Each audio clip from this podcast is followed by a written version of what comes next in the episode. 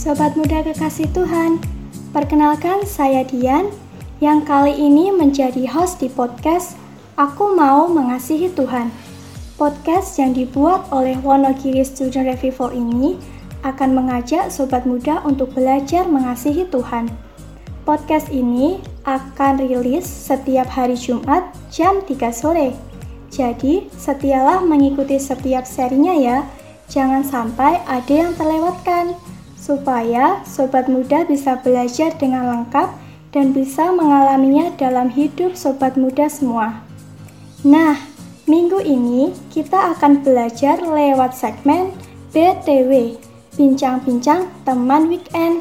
Seperti BTW sebelumnya, saya tidak sendirian. Saya akan berbincang-bincang dengan tamu spesial untuk bisa belajar bersama. Siapakah tamu spesial kita hari ini ya? Jangan ke mana-mana, stay tune terus di sini ya. Baik, di BTW episode ini kita masih berbicara seputar pandemi. Kita akan berbincang-bincang dengan tema pandemi uang saku minim.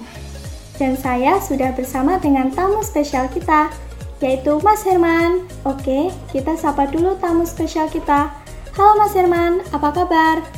Halo Mbak Dian, puji Tuhan kabar saya baik dan juga sehat. Semoga Mbak Dian dan sobat muda semua dalam keadaan yang baik dan sehat juga ya. Puji Tuhan, kabar saya juga baik dan sehat Mas. Oke, hari ini kita akan ngobrolin tentang minimnya uang saku di tengah pandemi nih Mas Herman. Terkhusus sobat muda yang masih menjalani studi di tengah pandemi ini. Pastinya kan kita belum memiliki penghasilan sendiri nih. Padahal rata-rata sobat muda menjalani pembelajaran di rumah. Maka uang saku yang didapat dari orang tua minim. Lalu bagaimana dong Mas Herman solusi untuk mengatasi hal ini? Betul sekali Mbak Dian. Di masa pandemi ini, hampir semua bidang dan juga pola kehidupan itu terdampak. Selain masalah kesehatan, yang minggu lalu sudah dibahas oleh Mas Kevas. Hal lainnya adalah tentang masalah keuangan atau ekonomi. Nah, kalau kita menyinggung tentang uang saku, tentu saja pada umumnya sobat muda memperoleh uang saku itu sumbernya dari orang tua ya. Padahal kita ketahui bahwa entah sedikit ataupun banyak penghasilan orang tua kita juga pasti terdampak karena pandemi ini. Tentu akhirnya dampak itu juga terasa kepada sobat muda, terkhusus tentang pemasukan-pemasukan yang diterima lewat uang saku. Nah tadi kalau Mbak Dian menanyakan solusinya bagaimana, saya justru akan mengajak sobat muda untuk menjawab persoalan ini dengan satu hal yang mendasar berkaitan tentang pemeliharaan Allah. Mari kita lihat firman Tuhan dalam Roma 8 ayat 32. Roma 8 ayat 32, ia yang tidak menyayangkan anaknya sendiri, tetapi yang menyerahkannya bagi kita semua, bagaimanakah mungkin ia tidak mengaruniakan segala sesuatu kepada kita bersama-sama dengan dia? Lalu Mazmur 37 ayat 25 sampai 26, Mazmur 37 ayat 25 sampai 26. Dahulu aku muda, sekarang telah menjadi tua. Tetapi tidak pernah kulihat orang benar ditinggalkan atau anak cucunya meminta-minta roti. Tiap hari ia menaruh belas kasihan dan memberi pinjaman dan anak cucunya menjadi berkat. Wah, Allah adalah sumber dari segala sesuatu. Yesus Kristus, anaknya yang tunggal saja diserahkan kepada dunia Apalagi segala sesuatu yang dibutuhkan oleh anak-anaknya pasti akan dikaruniakannya. Dan itu terbukti dari kesaksian pemazmur tadi yang menyatakan bahwa orang benar itu tidak akan pernah ditinggalkan oleh Allah. Anak cucunya itu tidak akan meminta-minta. Bahkan justru anak cucu orang benar itu akan menjadi berkat. Nah, ini adalah jaminan Allah yang perlu kita mengerti, perlu kita imani, dan kita alami. Jadi, walaupun uang saku sobat muda yang diberikan oleh orang tua, tetapi bukankah sumber pemeliharaan yang sesungguhnya itu adalah Allah. Maka kebergantungan kita kepada Allah ini yang semestinya kita miliki karena Allah itu yang menjadi sumber pemeliharaan. Oke, nah kita akan bahas hal itu lebih lanjut nanti Mbak Dian. Wah, betul juga Mas Firman. Meskipun uang saku kita biasanya dari orang tua, sumber pemeliharaan utama kita tetaplah Allah ya.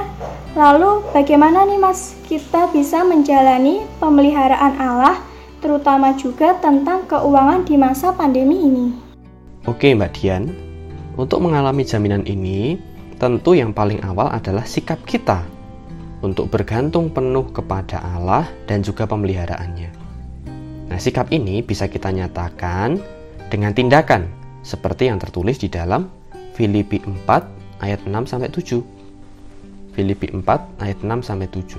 Janganlah hendaknya kamu khawatir tentang apa pun juga, tetapi nyatakanlah dalam segala hal keinginanmu kepada Allah dalam doa dan permohonan dengan ucapan syukur. Damai sejahtera Allah yang melampaui segala akal akan memelihara hati dan pikiranmu dalam Kristus Yesus. Apa pun juga yang membuat kita khawatir, termasuk tentang keuangan pribadi dan keluarga kita di masa pandemi ini, itulah yang perlu kita bawa kepada Tuhan di dalam doa. Doa berisi permohonan sekaligus juga ucapan syukur. Berdoa ini menjadi sebuah bentuk kebergantungan kita kepada Allah. Jadi, sampaikanlah setiap kebutuhan sobat muda di masa pandemi ini di dalam doa kepada Allah. Semisal, Berdoalah untuk kebutuhan paket data internet yang sobat muda perlukan untuk pembelajaran online. Berdoalah juga untuk makan dan minum sehari-hari. Berdoalah untuk pengeluaran-pengeluaran sobat muda. Bahkan berdoalah juga untuk pekerjaan orang tua kita. Nah, kenapa kita juga perlu mendoakan pekerjaan orang tua? Satu hal yang perlu kita sadari Allah Allah saja yang menjadi sumber pemeliharaan kita. Tetapi di sisi lain, sobat muda yang masih sekolah atau kuliah ini berada di bawah tanggung jawab orang tua, terutama tanggung jawab dari segi keuangan. Maka, wujud kebergantungan kita kepada Allah tentunya juga mendoakan keuangan orang tua kita. Sekalipun kita juga harus terbuka dengan berbagai cara Allah untuk mencukupi kebutuhan kita loh. Semisal, Tuhan itu juga bisa memakai pihak lain selain orang tua untuk mencukupi kebutuhan kita. Contohnya misalkan memakai pihak sekolah atau pemerintah untuk memberikan bantuan pulsa untuk pembelajaran online kita. Atau Allah bisa menggerakkan saudara atau tetangga suatu hari memberikan makanan atau minuman atau bantuan tertentu. Nah, begitu Mbak Dian. Oke Mas Herman, jadi makin jelas nih bagaimana pemeliharaan Allah yang kita alami. Lalu bagaimana kita bisa mengelola uang saku kita yang terbatas di masa pandemi ini ya Mas Herman? Oke Mbak Dian, beberapa sobat muda di dalam anugerah Allah masih memperoleh uang saku di masa pandemi ini kan. Tentu kita harus menyadari bahwa seberapapun uang saku yang diperoleh itu sobat muda perlu mengelola dan menggunakannya dengan bijak. Yang pasti, kita perlu belajar dari sekarang untuk rutin memberikan persembahan persepuluhan kepada Tuhan. Kita bisa mengalokasikannya, bisa untuk gereja, untuk persekutuan, untuk hamba Tuhan, dan juga untuk saudara-saudara yang kekurangan. Nah, kemudian Belajarlah pula untuk membuat perencanaan dan pencatatan keuangan tiap bulannya. Hal ini akan mengontrol pengeluaran sobat muda sehingga bisa dikendalikan. Nah, selain itu, sejak sekarang sobat muda juga perlu belajar untuk menyisihkan uang yang sobat muda miliki itu dengan cara ditabung. Menabung itu akan menolong sobat muda untuk mengantisipasi pengeluaran yang tidak terduga namun juga untuk menjaga sobat muda tetap hidup dengan sederhana. tidak asal beli ini, beli itu, konsumtif. Nah, mungkin juga ada beberapa pengeluaran yang harus sobat muda keluarkan sendiri nih. Misal untuk kuota internet, untuk transportasi. Nah, sedangkan kalau sobat muda masih tinggal bersama dengan orang tua, tentang makan, minum, itu biasanya juga masih ikut bergantung dengan orang tua kan. Jadi, Meskipun uang saku sobat muda di masa pandemi ini minim, terbatas, saya yakin Tuhan tidak pernah kekurangan cara untuk memelihara kebutuhan sobat muda semua. Maka kita harus belajar untuk terus bergantung kepada pemeliharaan Allah dan belajar mengelola keuangan kita itu dengan bijaksana. Wah, Terima kasih untuk sharingnya Mas Firman. Pastinya sangat memberkati sobat muda semua. Sharing ini memberikan penjelasan kepada sobat muda semua dalam mengalami pemeliharaan Allah dan sekaligus mengelola uang saku berkat Allah itu dengan bijaksana di masa pandemi ini. Sampai jumpa di lain kesempatan Mas Firman. Tuhan Yesus memberkati. Terima kasih kembali Mbak Dian. Kiranya Tuhan Yesus juga memberkati Mbak Dian dan sobat muda semuanya. Terus semangat untuk mengalami pemeliharaan Allah ya di masa-masa pandemi ini.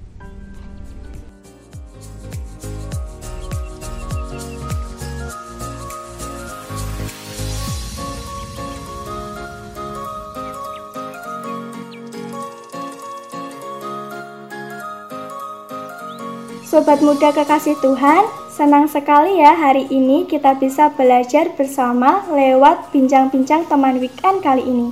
Kiranya pelajaran firman Tuhan hari ini memberkati sobat muda semua. Sobat muda, jangan sampai terlewatkan untuk mendengarkan bincang-bincang teman weekend minggu depan ya. Tentunya bincang-bincang minggu depan tidak kalah seru untuk kita pelajari dan kita alami bersama. Kalau ada sobat muda yang ingin berdiskusi, bertanya, memberi masukan, boleh deh sobat muda sampaikan lewat Instagram WSR di @wstudentrevival. Oke, sekian dulu podcast hari ini. Gabung lagi minggu depan ya. Good bless you all.